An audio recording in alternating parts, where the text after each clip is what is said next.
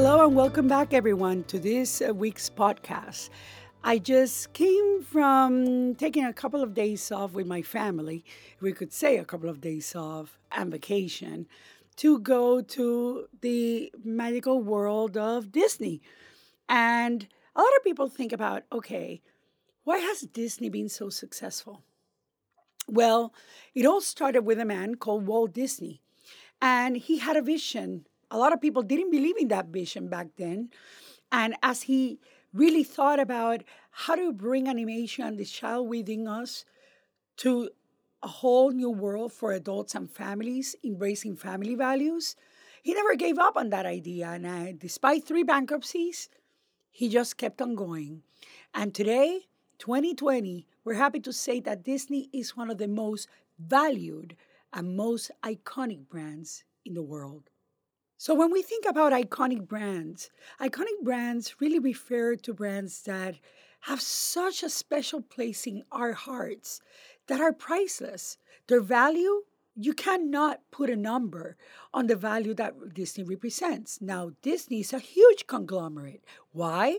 Because, yes, it all started by a mouse, it all started with animations and movies. And actually, the first five movies are still today extremely important to children. Just to name a few from Snow White to Cinderella to Bambi and Sleeping Beauty. How could I forget Sleeping Beauty? It's one of my twins' favorites.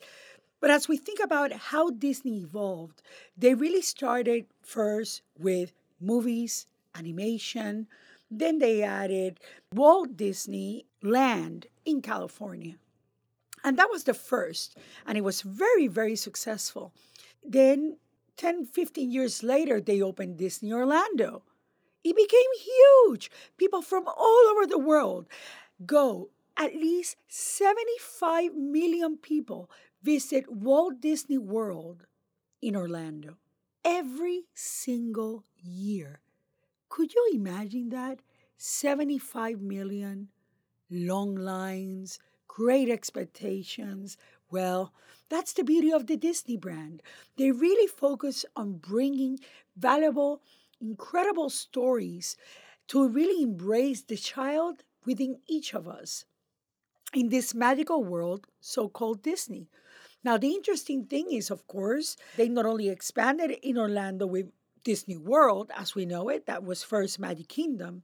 But in the 1980s, mid 1980s, they decided to launch Epcot Center, focus on innovation, focus on the planet, really bringing globalization before we were really thinking about global markets and having all of these pavilions of different countries. Just to name a few from France to Mexico to England to Morocco to Norway to Japan to China and bringing people from those countries, bringing products, education, and really embracing that experience. So for Disney, it's all about experience. That started with Disneyland, like I said in California, then Disney World with Magic Kingdom in Orlando but then in the 1980s with Epcot Center, but they didn't stay there.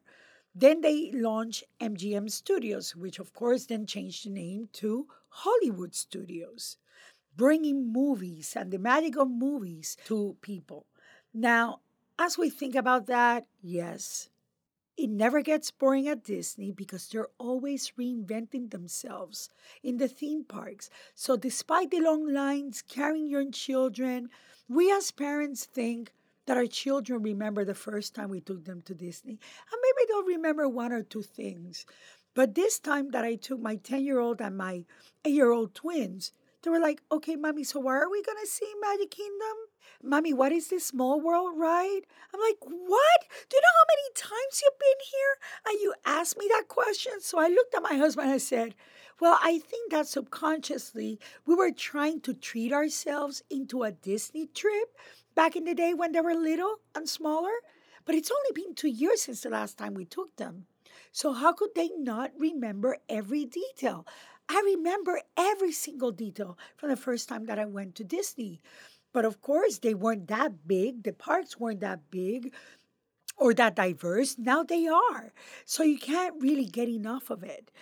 Now, one thing that is very interesting is that Disney World or Disney, the brand, it's not just theme parks. Yes, they went to Euro Disney in Paris. That didn't do so well for a couple of years, but then they were able to save that and make it relevant for the European consumer. Then we have Disneyland Hong Kong. Now we have Disney in Beijing, and now the new one, Disney in Shanghai. But as we think about Disney, it's not only the theme parks, there's much more that is part of Disney.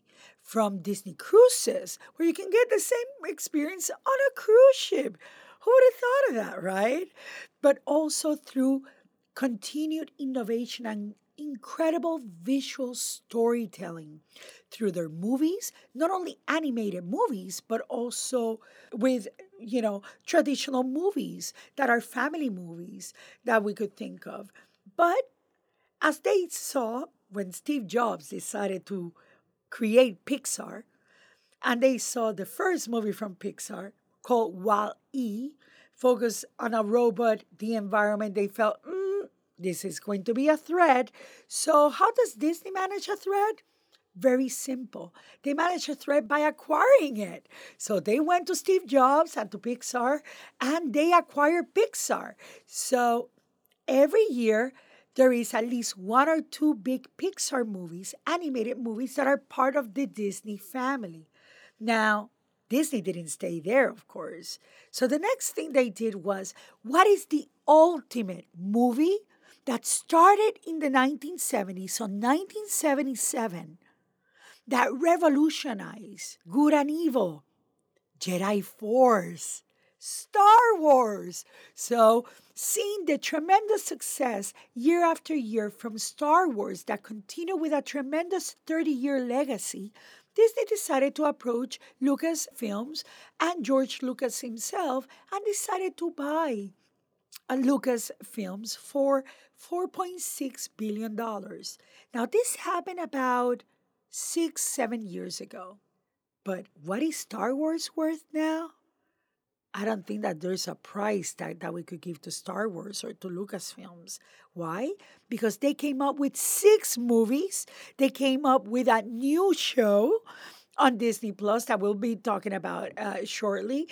And they have added incredible rides, incredible new characters, and great memorabilia. So it's just the beginning of all the tremendous growth that Star Wars is going to bring to the Disney family. So, great way to think about how they look at acquisition, how they look at empowering and really continuing to solidify their mega master brand. So, not only Disney decided to acquire and be ahead of the game in the entertainment industry by buying animated eh, companies that were a clear direct threat, such as Pixar. And of course, buying such an incredible franchise that it's part of the great technology and sound and special effects that Lucasfilms brings to the table. And of course, the incredible franchise called Star Wars, which is more than a global phenomenon because it has continued to grow and surpass anyone's expectations for over four decades now. But a little company back in the day in the 1940s and 50s that became a big phenomenon, but only in the comic book world for children and some adults called Marvel.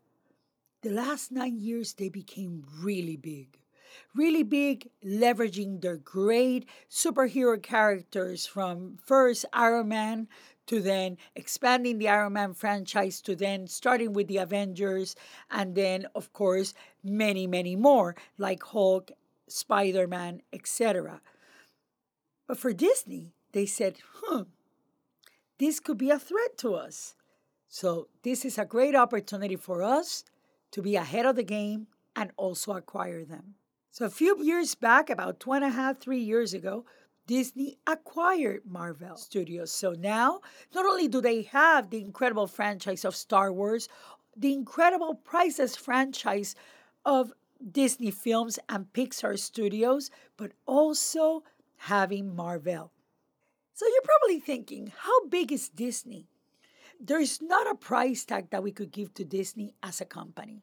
Not only thinking about their theme parks, like I was mentioning earlier, their cruise ships and travel programs and other hotels, to also the animated studios. They have consumer products they have retail stores across the world. But also when you think about all of these acquisitions and all of these great franchises that really make it very unique. And as a matter of fact in terms of sales no company in the entertainment industry compares to the size of disney Disney represents over 155 to 200 billion dollars, but the value of it is over a trillion dollars. That's a fact. And that's the power of Disney. So who would have thought? I'm thinking 50 years ago, 60 years ago, Walt Disney envisioning what this great world of animation would be, thinking about that character mouse on how big it would become and how far the Disney brand could expand to become a mega brand, a truly mega brand, an iconic brand, without jeopardizing or losing focus on all that Disney started with those old family values from the Mickey Mouse franchise to Snow White to Cinderella to Little Mermaid, but then expanding it to Lion King and going every time a little step further. And I can't forget again Sleeping Beauty because my kids will be mad. but joke aside, that's not the only thing that Disney does. So a couple of years ago, a company called Netflix went head to head against Blockbuster. Now, I'm not sure how many of you are familiar with Blockbuster, but Blockbuster was a really huge deal in the 1990s. Everyone would go to Blockbuster to rent their favorite VCR, their favorite movie, and then DVD. But Netflix, this company started and said, hmm, why do we need people to send it and go back to the store? Why not send it directly to their home? Why not have them send it and return it to us whenever they want? And that started problems for Blockbuster. But it didn't stay there. Netflix decided to go into video streaming. And back in the day, the entire Hollywood industry, Universal, which is, of course, Comcast, a lot of television networks were like, video streaming?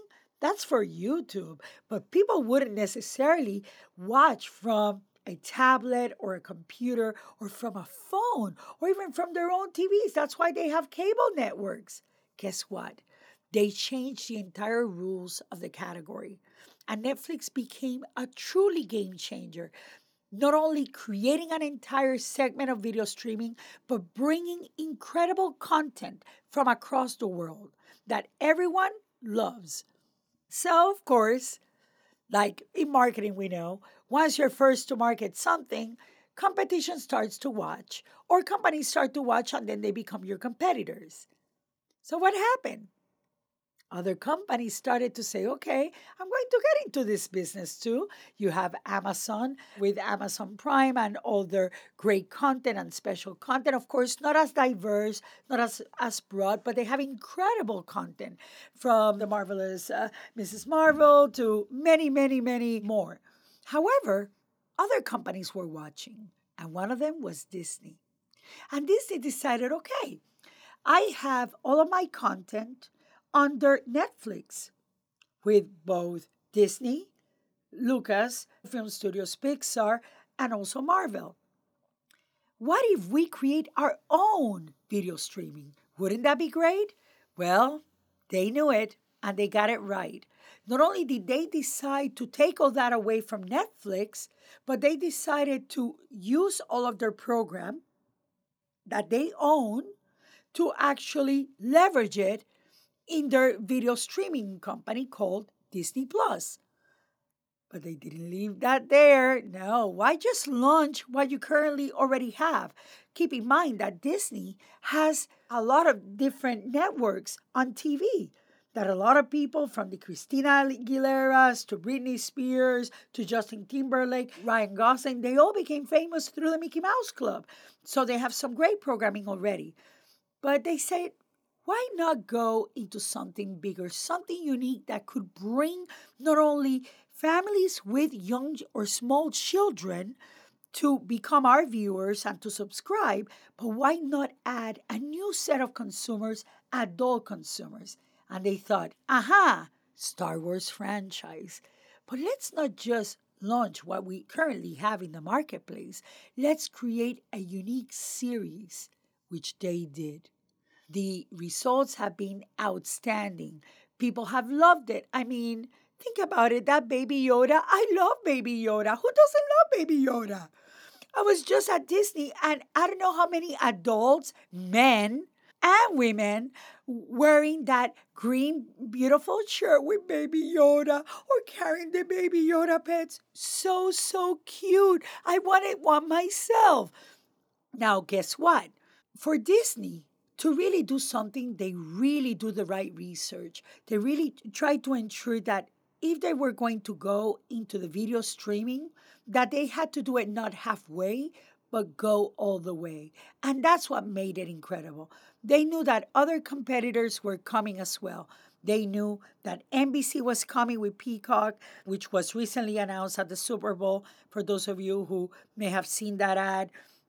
But also, you have Apple TV Plus. So with Apple Plus or Apple TV Plus, you have some great content, some very good program, although not as wide and diverse as what Netflix offers, Amazon, and of course Disney Plus.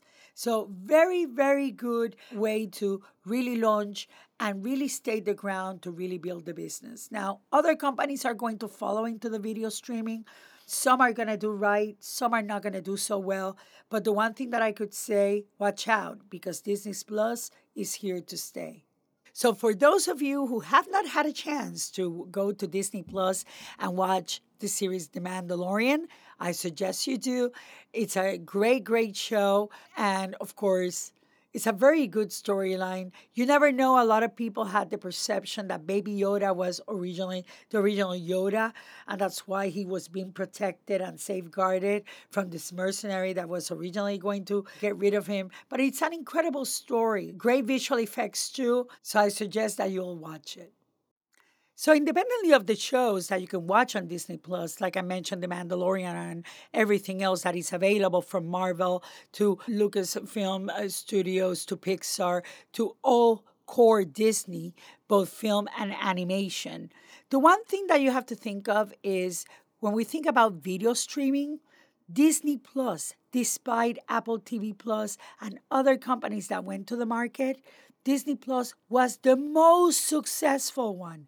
They launched in the United States. It was the biggest success. The thing that people would Google the most, that they wanted to get more information about pricing, about programming, a subscription, all that. They launched on November 12, 2019. And although it was only in the US, do you want to know how many subscribers they got in just that first month? They got 28.6 million subscribers in less than a month. And now it's going to surpass when we look at 2020, more people are going to get subscriptions, not only from the United States, but in the month of March, Disney Plus is going to launch in India, in China, all over Asia, followed by Latin America and Europe. So the sky's the limit. Definitely, it's probably going to be the biggest, biggest direct rival for Netflix. So, what does that mean for Netflix? That they will continue to get their act together and continue to bring incredible programming. They have the resources, they have they have the talent, so I'm definitely sure that they will have no problem as long as their content continues to be incredibly good and relevant with the highest quality that really attracts to the global community because it's all about scale. So at the end of the day, both can completely live on their own and succeed in their own terms, both Netflix and Disney Plus. This is very exciting when we think about Disney. What a great company. I have to say that I've been going to Disney since I was a very, very young child. I think my parents took me for the first time when I was two years old. Not that I remember that much, but believe it or not, I remember seeing Mickey Mouse, and that was a big deal. And I was only two. And I kept on going throughout my childhood, then my teenage years, then my college years, and then my adulthood. And many years ago, I lived in California. My kids were young, and I would do the annual pass, and we would go once a week. But it wasn't until two years ago that we said, okay, let's go back and let's go to Orlando. It's time for us to take them there. When we got there, and I heard about this magic band, I was like, OMG, this is great. And yes, they had a very good app. I was able to do Fast Pass, put a request, plan my day, plan my trip, everything, buy my meals uh, beforehand, get a meal package where I could save a lot of money for my family. It was incredible. So I thought, now we're going just for a few days. Let's see what we're going to see. OMG, all I could say is the Magic Band became 10 times better. Everything was connected not only to the mobile app, but take this. Whenever we went on a ride and there had to be a picture or something, let's say, imagine Magic Kingdom and you're in the Phantom, in the scary home, in the scary house. I forgot the name of it. You would go and there's like a ghost one of you will appear there. it's very funny. Then, in the Magic Kingdom, one of the most iconic and oldest rides called It's a Small World. After you see the song and see all the children from all over the world, and when it says goodbye in all the languages, then a picture of you with your name will appear and it would say goodbye, Alexandra, or whatever way I have registered, Alexandra or Alex really, really cool. It wouldn't do it with every single person, but they will choose one per ride, per rider, per boat. Another thing that was really cool with the Magic Band was not only the usability, but the level of experience. When we went to Epcot and we go to all the innovation sessions and looking at your future, you would go into this car where it takes you to that big circle, that huge circle that it's Epcot, right? Very iconic to Epcot Center. And when you're in that ride, you have to choose what your future would would you want it to be. Is it more the technology towards smart homes, or is it car, cars, environment, luxury, whatever? And I did it with my twins, and my husband did it eh, did the other one with my eldest daughter. But it was so interesting because then they would show our picture and they would put all that on the video. And then they send you through the app where you can actually send it to yourself and save it or post it on YouTube or on your social media. But do you think that Disney stays there? No. They had to reinvent themselves in Animal Kingdom, and they did a phenomenal job with James Cameron's Avatar. Buying the license of Avatar and getting those rides was incredible. The Avatar experience, they have about two different rides, but the big one, the most important one, yes, you have to wait in line three hours. That's exhausting, standing up, carrying children. But guess what? Those four and a half minutes that you're on that ride, you will never forget. It's the ultimate experience. I've been in many virtual reality experiences and attractions or rides across the world, and I was really impressed how they brought all the elements from movement to sound to visual effects, that you feel everything in your body to also smell. So if you would see soil or dirt, you would smell it. If you would see flowers as you're flying, you will smell them. If you would see water, you would smell the water. That's absolutely incredible. Because think about it. How many people are taking that ride every day, per day? Imagine the attention to detail. And it's all about experience. Now, of course, I have to talk about Hollywood studios. I know I mentioned something earlier when I started the podcast, but it's really cool that they were able to reinvent themselves. And yes, you still have some of the iconic ones from the rock and roll uh, roller coaster with Aerosmith that has been there since the uh, late 1990s to the Tower of Terror that has been there since the mid 1990s but expanding and building this whole Star Wars phenomenon experience, incredible. Now, I have to say that they have different ones, and one of them they just launched two weeks ago.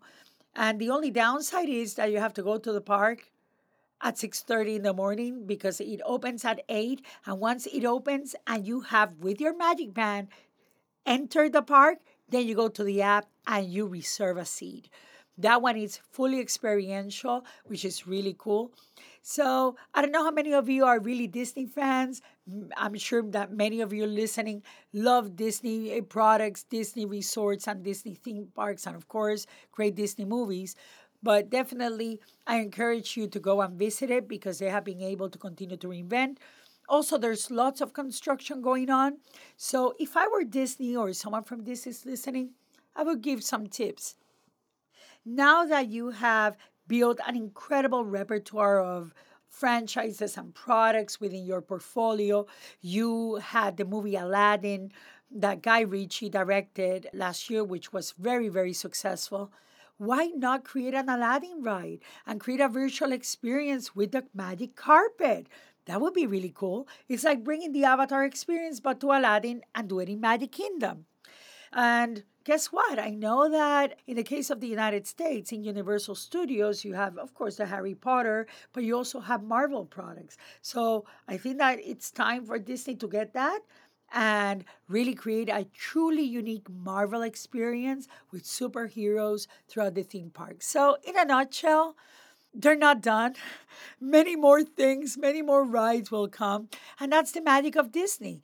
You never get bored going time and time again, and there's always something new to see.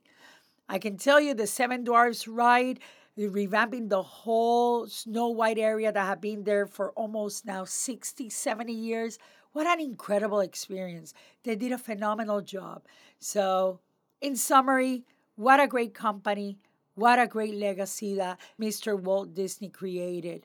I'm sure that the great leadership from Eisner to Iger to all the others to really see the big opportunities and what could be potential threats that they could bring to really continue to expand their business is truly successful and it's really paying off. So, congratulations to them. And for all of you listening, you know, when you think about and you want to get a great experience, I know it's expensive, I know it's long lines, but let me tell you, once you get to experience it, it brings back some great childhood memories. And that's what Disney's all about enhancing that and bringing those magical experiences to our lives. So we all need happy moments, especially in difficult times. So I hope you enjoyed this podcast and we'll have a very cool new topic for you as a surprise next week as well. So keep on listening and stay savvy.